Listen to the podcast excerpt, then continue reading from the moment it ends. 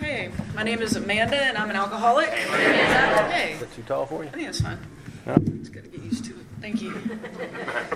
Um, I'm uh, very grateful to be here tonight. Um, I love Alcoholics Anonymous, and uh, by default, uh, I love all you guys since uh, this is Alcoholics Anonymous. Um, a bunch of uh, drunks that used to be hopeless that have found a solution through a power greater than themselves, and I hope that, pray that um, today I can uh, share my experience with that journey. Um, my sobriety date is January 20th, 2011. Do the quick math, it's a little over 12 years. So, um, I, uh, from Fayetteville, North Carolina, um, grew up in a military family. Uh, for a long time, I often thought that I should be able to point to something in my childhood as to why I turned out to be an alcoholic, and uh, can't find a reason. I've got a grew up with a loving family, uh, mother, father, married 56 years, little brother. You know, nothing, nothing wrong. You know, if you could de- define a perfect family with all the love and security and everything a child needs to be stable growing up, I had that. Um, and uh, I still turned out to, to be maladjusted to life in full flight from reality. And um, that was evident from the be- from the beginning before before I ever took a drink. So my, my dad was in the military. Um, we moved around a lot. It was not uncommon every two or three years to pick up and move. Um, ended up in Fayetteville, North Carolina, like a lot of uh, Army families do. And um, when I was uh, a few years ago, I was moving into an apartment or something, and I came across some old keepsakes that my parents had had from when I was little.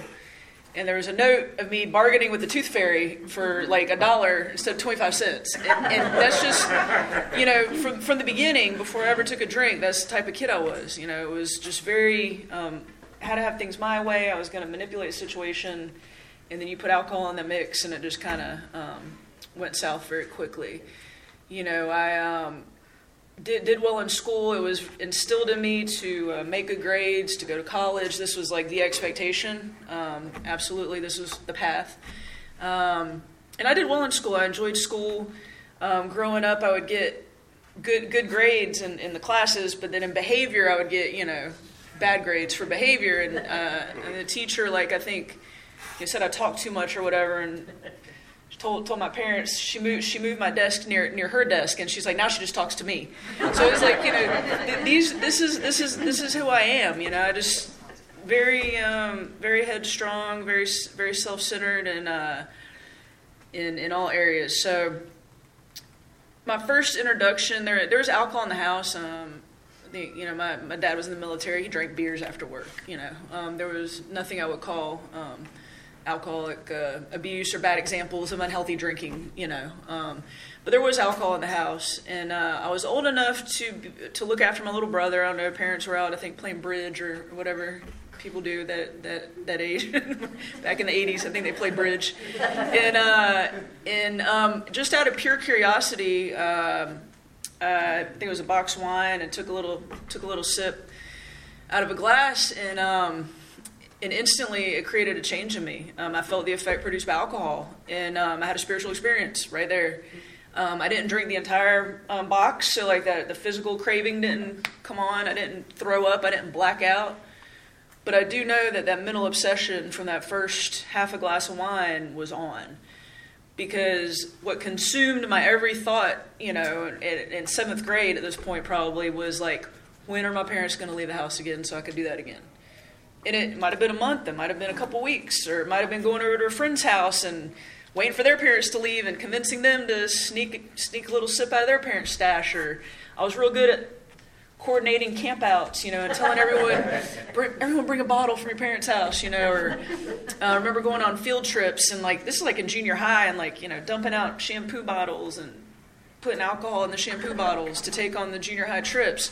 So very quickly, I became very opportunistic, and uh, and what I know now is is was the mental obsession uh, of alcohol, um, and it it it quickly did um, become paramount and, and, and cause problems early on. I wouldn't have told you that at the time, but looking back, it was it was a problem.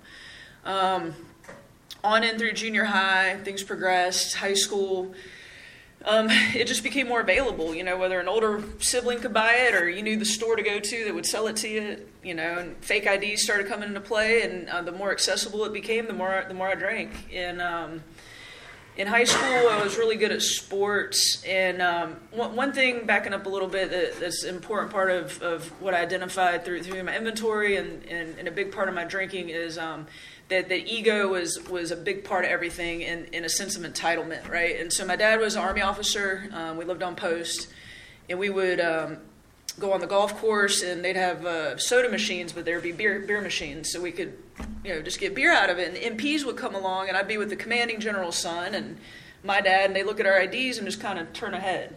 And so real early on, I was got this sense of entitlement, like I can get away with things.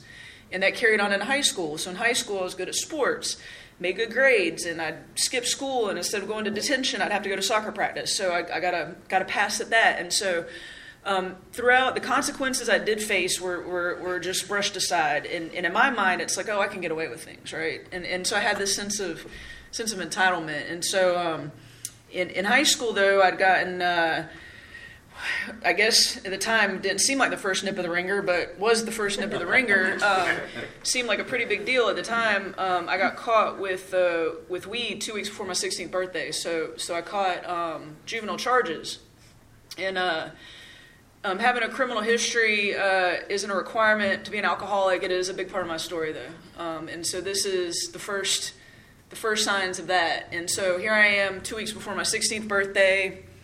I'm on like going to teen court. I'm on juvenile probation. My parents don't know what to do with me. They're, they raised me perfect. They sent me to youth group and sports and encouraged me to go to college, and they're at a loss. They don't know what's going on, so they sent me to a psychologist, right? Um, thinking that's going to fix that. Um, and I ended up getting expelled, and I went to what they call bad kid school, right? So I'm at this bad kid school, and uh, it's a bunch of people just like me that like to drink and cut up and and, and act out, and, and, and so I thrived there. And, um, and, and, and what that did was it like it fed my ego even more. I don't I don't know. Well, I know why because it made me feel important. So I'm at this school, and I get back into my regular high school, and now I'm the person that has all the connections.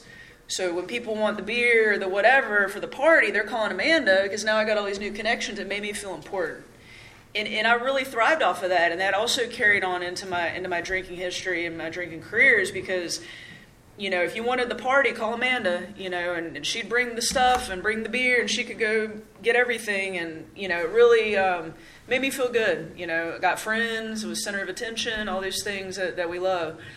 And so um, after going back into high school to regular high school, um, I somehow managed to, to finish high school and get into college and uh, I don't know how that happened, um, but but I did, um, and I went off to Chapel Hill. And uh, at Chapel Hill, you know, I didn't know anyone. The principal wasn't my neighbor. The soccer coach wasn't, you know, the best friend. I didn't have people writing me passes. Like you actually had to go to class. Imagine that. Like they wanted you to actually attend attend class and write papers and do college stuff. And um, fact of the matter was, by this point, my disease had, had progressed to the point of um, to where if it interfered with my drinking, it was out of my life. Um, you know, even even before I went off to college, like before the soccer games, I couldn't couldn't even play a soccer game without having something on board. Um, couldn't go to soccer practice, and all the friends that I used to hang out with growing up, church friends, youth group friends, um, athletic friends. Um, you know, my world got real, real small, real quick, and um, the uh, if if people didn't drink with me or drink like I did, they were out of my life. And um, and so by the time you know I went off to college, you know the, the friend circle was was real small. So in college, I gravitated towards uh, the people who like to sit in the dorms and not go to class and, and listen to Wu Tang Clan and smoke blunts and play video games instead of actually going to going to class. And um, before I went off to college, I got involved in some uh, some illegal behavior, and I wish I could say it was to like pay bills or put diapers on a kid, or I had some excuse as to why I was doing these things, right? But it was nothing but pure ego. It, it made me feel good. Um, again, I like to have the life of the party, and then going off to Chapel Hill and, and, just going into the bars on Franklin Street and people coming at you and money flying and the loud music and the unta, unta, unta, and the bright lights. And I mean, I just, you know, bring it on, man. You know, I I'm, I loved it, you know, and, and I was young, you know, 20, 21. Um, um, back then, raves were popular, you know, I'm showing my age. Uh, you know, the rave scene was, was big, and, and, you know, you couldn't tell me anything. I was living my best life, you know. Um, despite the fact I was quickly flunking out of school, despite the fact, um, you know, I was being watched by the police, um, and despite the fact that, um, you know, parents were probably really disappointed at this point, it didn't matter. It was still working for me. The alcohol was still working for me. Um, I was still having fun, and um, in 2001, uh, the Chapel police kicked my door in and uh, I got four felonies. Um, and I did what I always did. You know, call mom and dad, give me a fancy lawyer, I'm gonna get out of this. You know, it, literally no thought. Like it was just like, they're gonna bail me out. You know, it's not a big deal. Been through this before. I'll get out of it. You know, and uh, so I hired a fancy lawyer. You know, what what was it to me? It wasn't my money, right? You know, it's like uh, no big deal. You know, I'll get bailed out. And um, I ended up with uh, 10 days in jail, 30 days house arrest, and three years probation. Um, the 10 days in jail, Orange County, it was like hotel. You check yourself in every two days or something like some kind of cadence like that. I don't know. Um, got a nice bracelet on my ankle. And so I did have enough sense that uh, I should probably stop doing illegal behavior. Um, and instead, I started working at clubs um, where I could cocktail waitress and bartend and make cash money, and people were drinking on the job again, the bright lights and the, and the, the party atmosphere, you know, it, it, worked for me. So, so I don't have to worry about, you know, getting arrested. Now I got like a legal hustle where I'm making cash money and being able to, to use that. I can speak loud if you want to cut it off. Um, I thought it was thundering. yeah, okay. It's that, it's that bass that's in me. Can't help it. yeah. Um, so yeah, I was working at clubs, man, and, and again, living. My, you, know, you couldn't tell me anything. It didn't matter. I flunked out of school. Didn't matter. I got these criminal charges, man. I'm living. I'm having a ball, having a ball, man. Being able to drink at work, making cash money. You know, not, not a care in the world. And I was working at a club in Greensboro, living in Chapel Hill. You guys are kind of from this area, so I have to explain the geography. And, uh, you know, I had to be home at like 7 o'clock at night. The messed up part was my probation officer thinks that this is okay, gainful employment. He didn't care as long as I'm paying my restitution and being home at a certain time. And uh, I'm driving down 40 from Greensboro after drinking all day and get a DUI while I'm on house arrest. Yeah, state of North Carolina doesn't like that too much. Um, but just to reiterate, that doesn't make me an alcoholic, you know, because my tail light was out or I was speeding or something. That's why I got pulled. It wasn't because I drank. Um, you know, that's what that's, that was definitely the logic there. So I'm steadily digging myself in this in this legal hole. Um, end up moving to the Greensboro area. Got a new pr- probation officer um, who was not cool with me working at clubs and told me I should probably get a real job, um, which I didn't like so much. And uh, this is where things kind of started to get a little um, in compliance mode. Um, the probation officer uh, liked to give me drug tests and breathalyzers and never was able to pass those and he thought it a good idea that i probably go to an outpatient program or um, yeah an intensive outpatient program so it's kind of my first introduction to anything uh, treatment wise or recovery wise i went to walker uh, treatment center in Asheboro, North Carolina. It's in Randolph County, and it was a 15-hour week drunk school, man. And you know what? I got an A plus. I sat in that front row, and I raised my hand, and I told the counselor how to do her job. and then I'd go to the NA and the AA meetings afterwards to get my paper signed. Sometimes I would just sit down in my apartment with like different color pencils and like forge the signatures and stuff. Nice. You know, um, don't get any ideas. I wouldn't recommend that. Uh, and uh, or I'd meet people at the meetings, and we'd go get drunk after the meetings. You know, just total disregard for for anything. I think I, I, did get some information probably about about alcoholism addiction, but um, you know, it was a total farce. I mean, it was literally because the probation officer's like, "You got to go to this thing." I had no interest in being there. I'm 22 and I'm sitting in meetings and people are sharing their stories and I can't identify. Now that I can identify, I refuse to identify because I don't want to be like you guys. So I found every uncommon reason as to why I was not one of you guys because it's still working for me. Despite the consequences, despite having this bracelet on my ankle, despite not being able to pass a breathalyzer once a week, despite flunking out of school, despite having now multiple charges on top of my felonies and continually getting in trouble with probation, didn't matter, man. It was still working, you know? Did not matter. Still working. And uh, so that, that carried on. I mean, intensive outpatient slowed me down a little bit. Um, maybe stop doing stop doing some things, but definitely continue continue drinking. Anything I kind of get away get away with. Um, and then uh, a few months after that, uh, the next the next thing that came down the pipeline was an inpatient program, a Davidson Alcoholic Treatment Center in Thomasville, North Carolina. And again, one, one of these times I moved, I came across my old paperwork that I took notes on from these treatment centers, so I know I was there and accounted for because um, there's evidence. And, and, and, and what I was writing down about the steps and looking back, I mean, they were telling good, good stuff, and I remember them taking us out to meetings. So, like, nothing against the treatment center. They were giving the good information. Um, at the, at, back then, there were 28 day treatment centers. Now they seem to be like 30 or 60. Back then, it was just 28 days. That's it.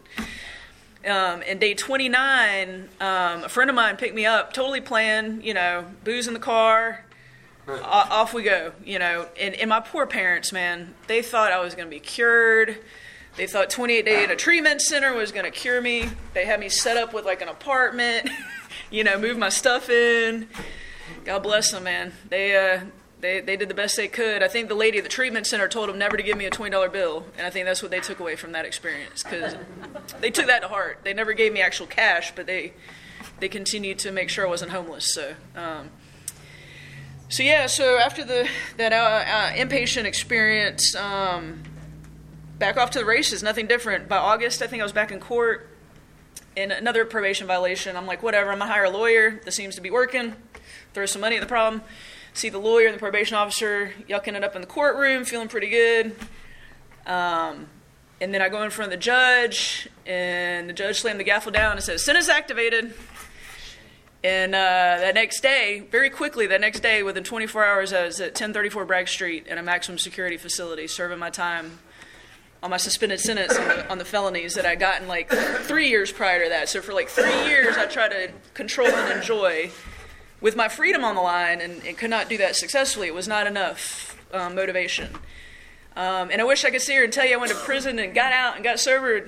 No, it didn't happen. Um, you'd think that'd be some motivation. It Didn't happen. Um, I actually maxed out my sentence. I don't know who does that. I do. Uh, you, you, don't have to max out your sentence. If you actually act right, you can do the minimum. Um, but uh, they have a thing called like jail inside of the prison, and uh, I was in there most of the time. I thought it was fun go run around with people and smoke cigarettes and cut up and have no supervision. Um, you know, I was spent my 24th birthday in single cell. I'd gotten jumped, and my face was like pretty unrecognizable. And I was in a single cell for my own protection, mind you. And uh, the no mirror, right? It's like a you flip over an aluminum tray. Mm-hmm. It's probably what it looks like. And I remember looking at it and just like, what are you doing? And and and it was no nothing clicked. You know, I, I, think I was in there long enough to like kind of come to. And at this point, you know, my uh, drinking was at a proportion of, of, of where, you know, it kind of wasn't fun, but it was just really the consequences. Like it was still fun, I just didn't want the consequences. Um, and luckily, you know, there, there was AA um, in prison, and, and I would go, but it was mostly just to get out the quad at night and uh, drink coffee and smoke cigarettes. It wasn't, you know, I didn't really honestly think I was you know wanting wanting any help. I did actually uh, supposedly get a sponsor and work through step three. So I guess you know with what I had at the time, the desire I had, I guess I did the best I could. Um, when I got released, I uh, well, one thing when you know when I would call home, um, my mom would say that she was glad I was in prison because she could sleep at night, and that was kind of a hard thing to hear, you know. But she knew that uh, she wouldn't be reading about me in the obituary until I got jumped, and then she didn't like it so much. But up until that point, she kind of was at peace that I was in, in prison. Um, they came to visit me once, you know, um, which was kind of hard, but. Uh, anyway, so I worked through step three um, is, is the best effort I could have at the time. Um, and I got out and I went straight to a meeting. I was quite proud of myself. I got out at like 9 a.m. and at noon I was at 604 German Street at Central Group in Fayetteville. And I'm like, wow, man, I'm doing great. Just got out of prison. I'm in a meeting already. You know, and then I go back to the meeting the next day, and then I go back to the meeting the next day, I go back to the meeting the next day. For 70 days, I went to a meeting. The other 23 hours of my day, I was like sitting around the card table watching people smoke and drink and do their thing and just drooling, watching them. And then I'd go back to my meeting. Um, and uh, met somebody in the meeting. Two newcomers. Yeah, we had a good time. We just ro- roared roared off to New York City for two years. Yeah, that's how that's how that that ended.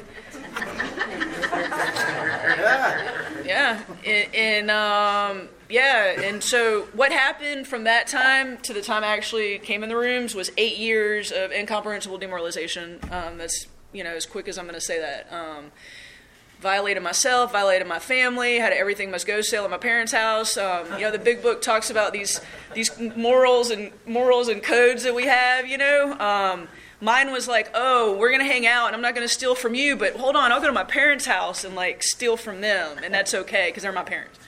You know, like it's my, what's theirs is mine, right? Yeah. So that's kind of the the, the, the those code of, codes of morals that I had. It kind of looked something like that, and then. Um, also was on probation several other times. I don't know how I did end up back in prison. I didn't. Maybe I kind of got the probation thing figured out by then. I don't know.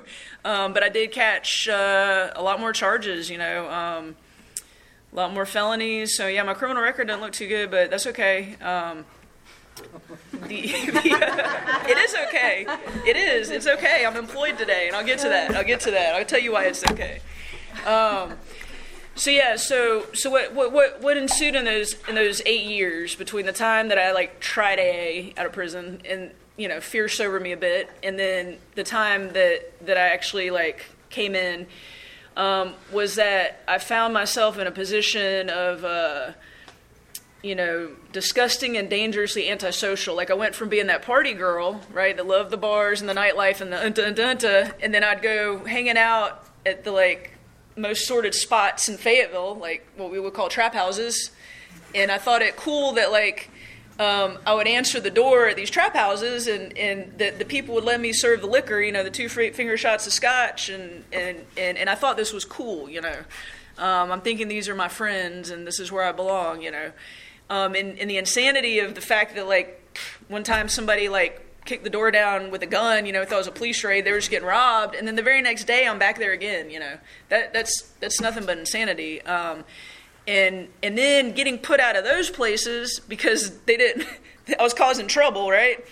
Getting put out of those places and then just being alone in my apartment by myself. Um, that, an apartment that my parents paid for, by the way. Um, and just just paranoid, isolated, alone, only like leaving to go get what I had to get and come back home, you know, um, and and not even really hanging around with people, you know, just just being um, very isolated. And so, what happened? Uh, I guess it would have been so January. I got sober what January twentieth, two thousand eleven, right? So January first, two thousand eleven. I had a notion on New Year's Eve to go to an A meeting.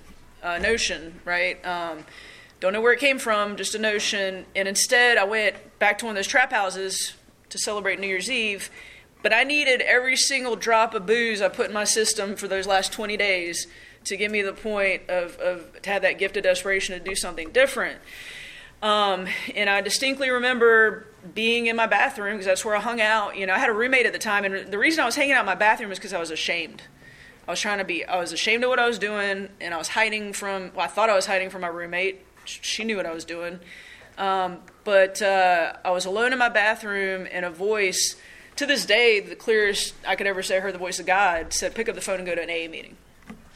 And that's the first first thing, I, first suggestion I took, you know, wholeheartedly, was I picked up the phone and went to an AA meeting. And um, an old family friend who had who'd been sober, you know, I called her and I said, uh, you know, I need to go to a meeting. She's like, absolutely, we'll pick you up tomorrow, you know.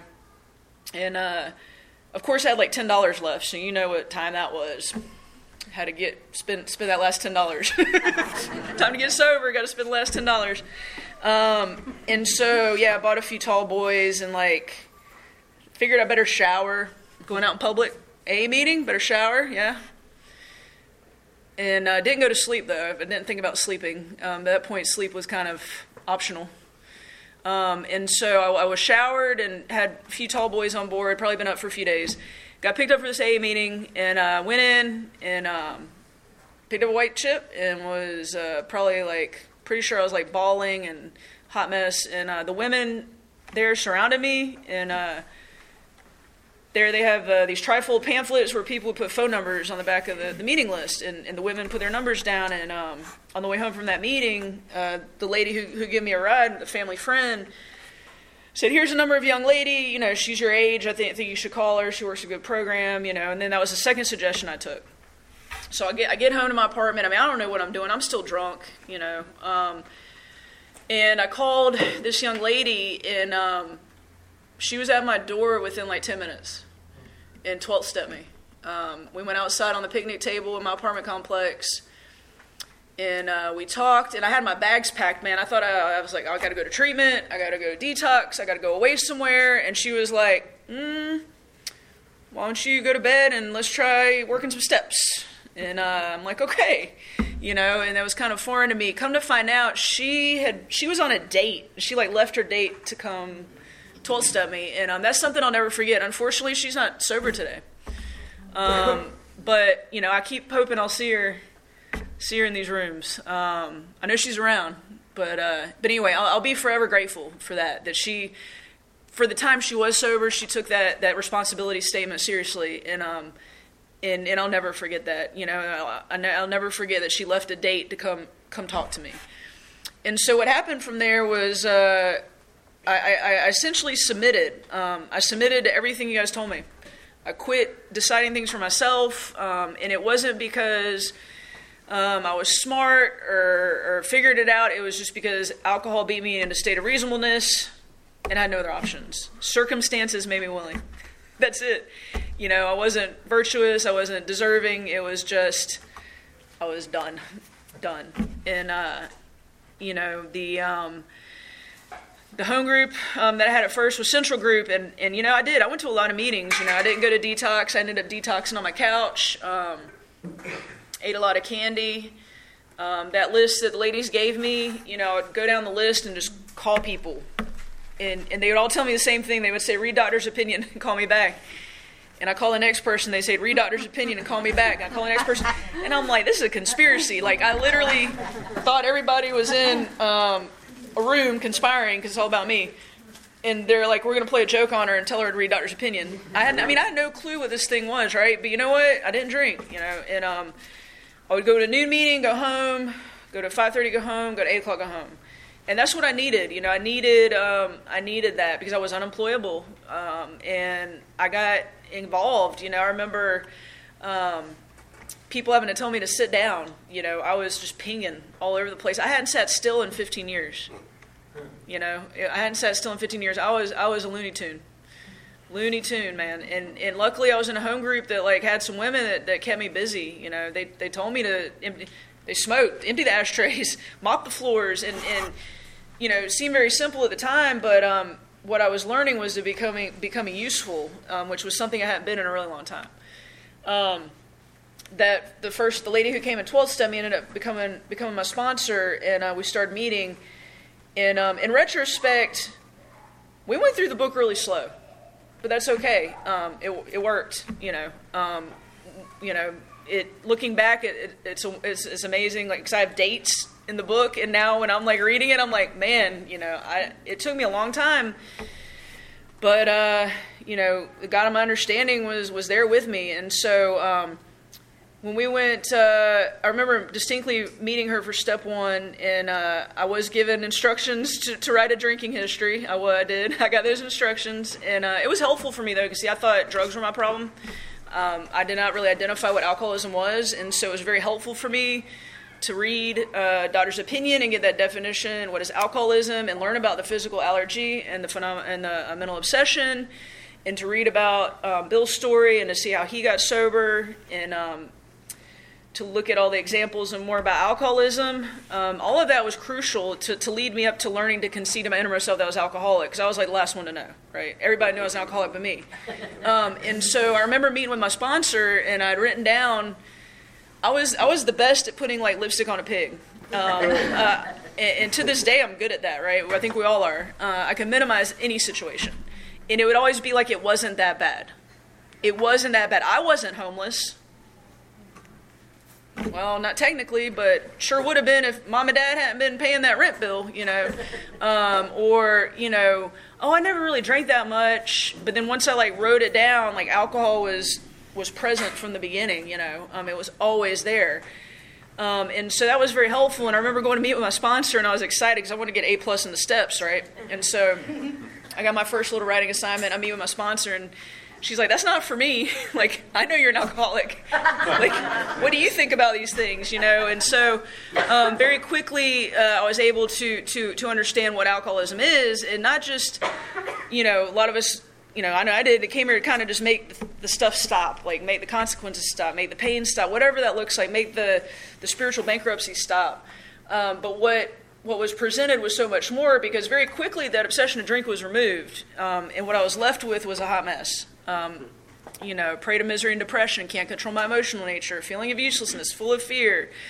What I had left was untreated alcoholism, and um, you know, alcohol was a power greater than myself. Um, I worshipped it. You know, it control- told me what pants leg to put on, told me where to spend my money. You know, told me what to do, and you take that away, and you don't give me something better quickly. Why would I still hang out with you guys? And um, luckily, I was uh, a part of. Uh, luckily, I had a higher power that, that shoved me into a community that showed me how to have fun. That that had some other people that were um, had similar goals, similar age, and that we would go to movies and and hang out. Not that that was my primary reason, but it was definitely helpful. Um, to, to learn how to have fun in sobriety. Going to the dances, we used to come up here to the, the TAC carry dances. You know, Fayetteville didn't have a lot going on. We'd come up here a lot. So thank you guys for, for hosting those things because that, that it meant a lot to me in early recovery. Um, and so once once I kind of got the step one part down and you know was really uh, understood what alcoholism was and, and, and really could admit that um, I had I had alcoholism, um, I was able to to move on. Um, you know, being restored to sanity um, just by uh, putting the plug in the jug. Uh, I was able to, to be restored to sanity.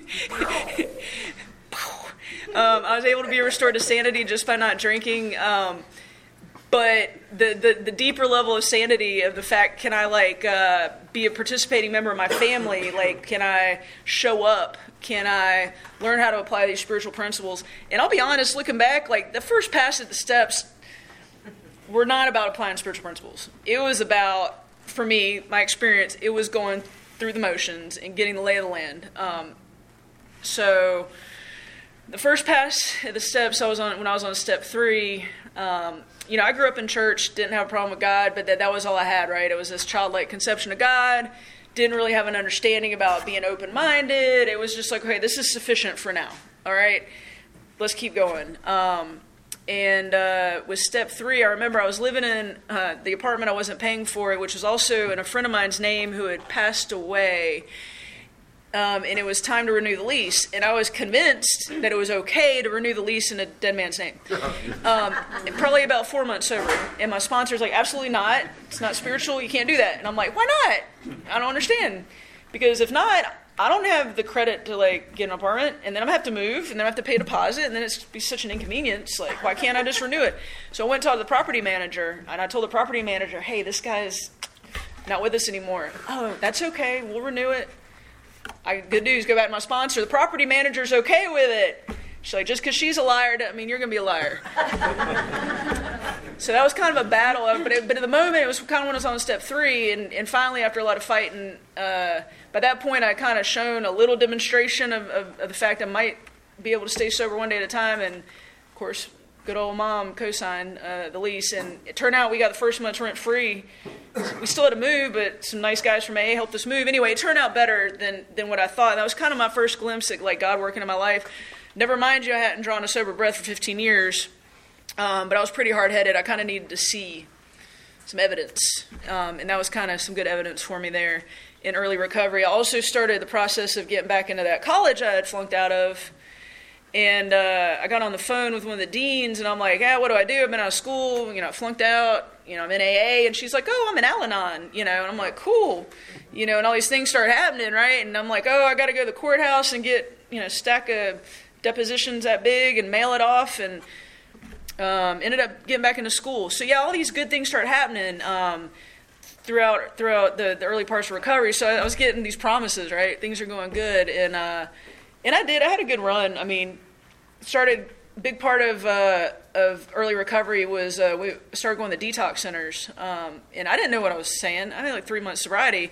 I was just following cop- copycat. You know, I did that out on the streets. I was good at copying people. So early recovery, I'd go to go to detoxes on on Saturdays, and I just listened for a while, and then eventually I started sharing. You know, and um, and that was a big part of uh, of, of being able to stay sober was uh, doing some service work. Um, I did do do a four step. You know, I did put pen to paper. Um, I did get on my knees with my sponsor and say the third step prayer, um, and then and then write a four step. And in that four step inventory, uh, I was given a worksheet. Um, I started filling out this worksheet, and I'm like, mm, this doesn't really seem right. Like, just kind of checking boxes. I don't think that's what I'm supposed to be doing. I don't know why I intuitively knew that, but um, I talked to an old timer, and he kind of showed me the example in the book, and, and then I was able to to write it out as as the, as the example in the book to the best of my ability.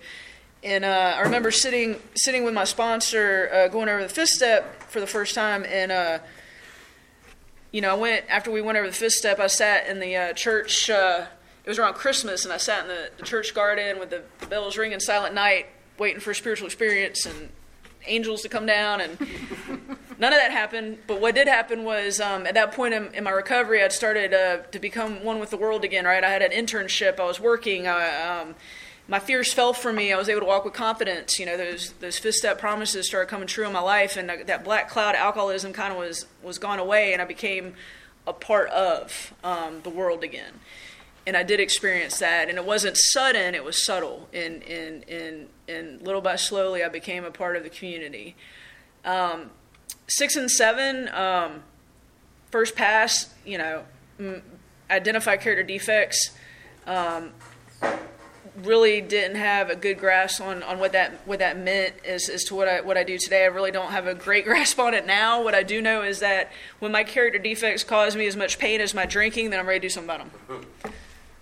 You know, and that's true today. If, if, I, if I hurt somebody with with lash of my tongue or, or gossip or uh, cause problems in, in, in, areas of my life. You know, um, those character defects are evident. I do take an inventory and I'm able to identify those character defects.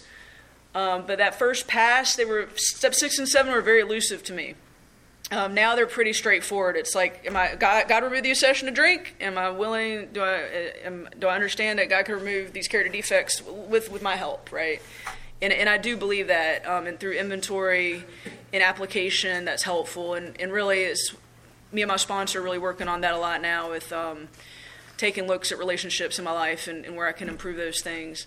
Um, my amends, the first pass of my amends were like, uh, you know, direct amends. Um, you know, they, they weren't that big of a deal. I really got a, a lot of relief from, from the financial amends. I know that sounds weird, um, but it was a very spiritual experience to, uh, after some time in the program, having the financial ability to save up some money to go make financial amends and uh, admitting to this guy that I had stolen from him and paid him the money back, and like tears start coming down his eyes, and he gives me a hug. You know, very spiritual. Um, I didn't think I, I harmed uh, my brother. Uh, my brother's a few years younger than me, and it was explained to me, you know, when I was at prison at 1034 Bragg Street, he was a freshman at NC State, and that uh, people probably asked him how his sister was doing, and he probably like didn't point down to the prison and say she's down there. He probably lied you know, um, that I caused some shame and, and there's, there were times where he called upon me to like pick him up. He broke his arm or something and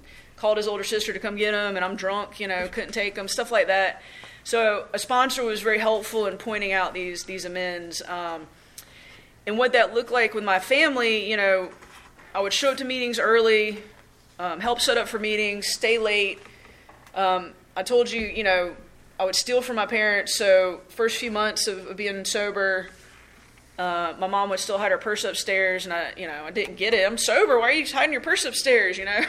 um, and uh, I would actually, you know, show up and, and, and help set the table and be present and not, not hit the phone to voicemail and, and actually answer the phone and, and say hello and um, ask how their day's doing and not harass them for twenty dollars, you know. Um, and uh, I don't know when it was, but a few months into sobriety, I looked over and uh, my mom had stopped hiding her purse upstairs. You know, it wasn't anything I like. I don't even know if I made amends by then yet, but like, it was just uh, by showing that I was changing and applying these principles. So around a year of sobriety, um, I put my hands on my roommate. So yeah, I was not really applying, learning how to apply spiritual principles. So I put my hands on a roommate got a new sponsor, confessed to the sponsor what I was doing, and she like picked up my big book that was all highlighted and noted. I've been all these big book studies and workshops, and I knew all the warnings and the timelines and the requirements and the promises and the 200 promises and the, all that stuff.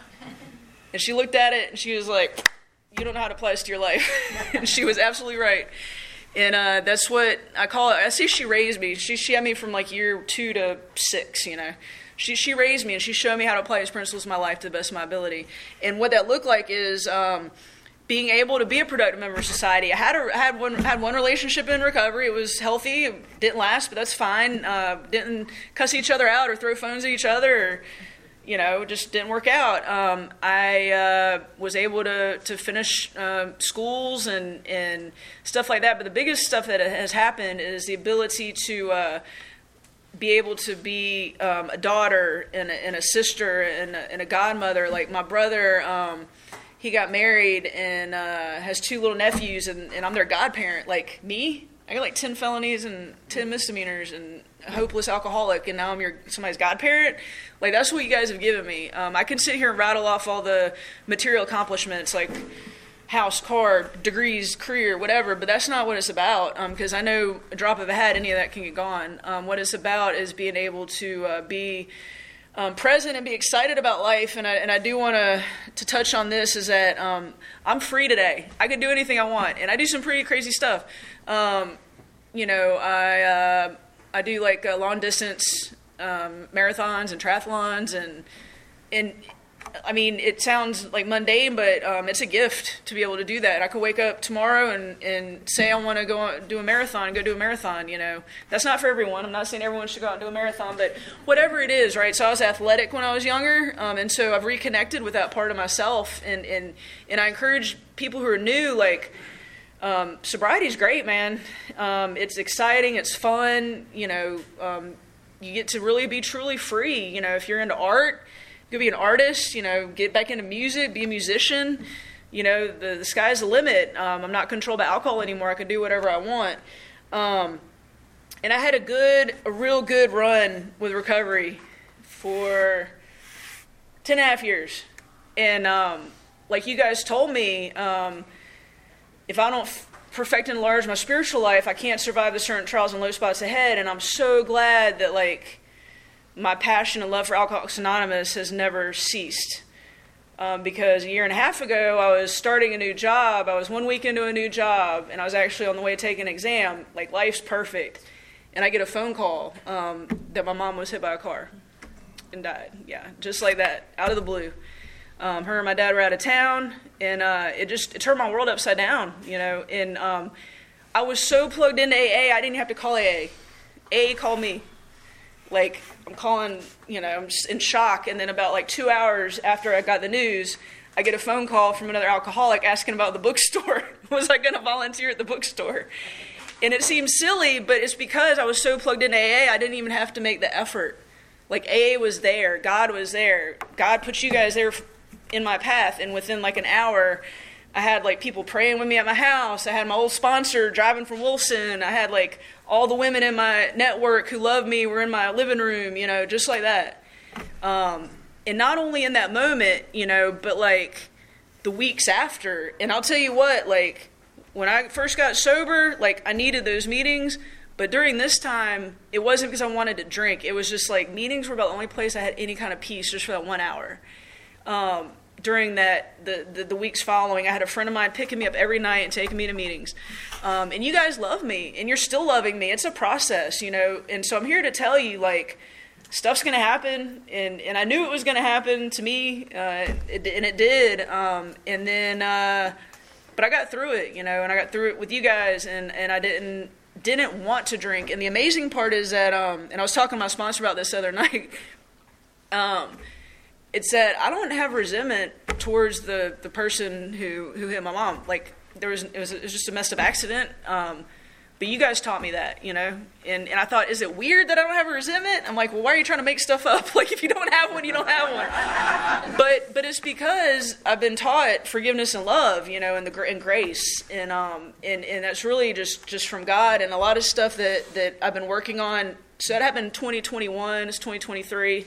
I got a new sponsor. I got a new home group. If anything, it really just shoved me into into seeking and, and, and opening up to, to, to God working in my life even more um, through through a tra- through tragedy, and and and, and I'm I'm real grateful for that. Again, that's nothing that I've done. It's, it's everything I learned from you guys. And so, what it looks like now is that I'm like praying more. I'm spending more time in prayer and meditation in the morning. I'm I'm reading outside books. I'm asking people what they're doing, and I'm just that step two, that open mindedness that I needed at the beginning. I like need it even more now because that's how I'm going to spiritually grow. And and this past year has been evidence of that. I think I've grown more this past year spiritually than I probably have in the first ten years of my sobriety. So the good news is, you know, uh, you continue to grow, and uh, Alcoholics Anonymous is, is a life of, of, true freedom from alcoholism and freedom from self. Um, so anyway, I think that's all I got. Thanks.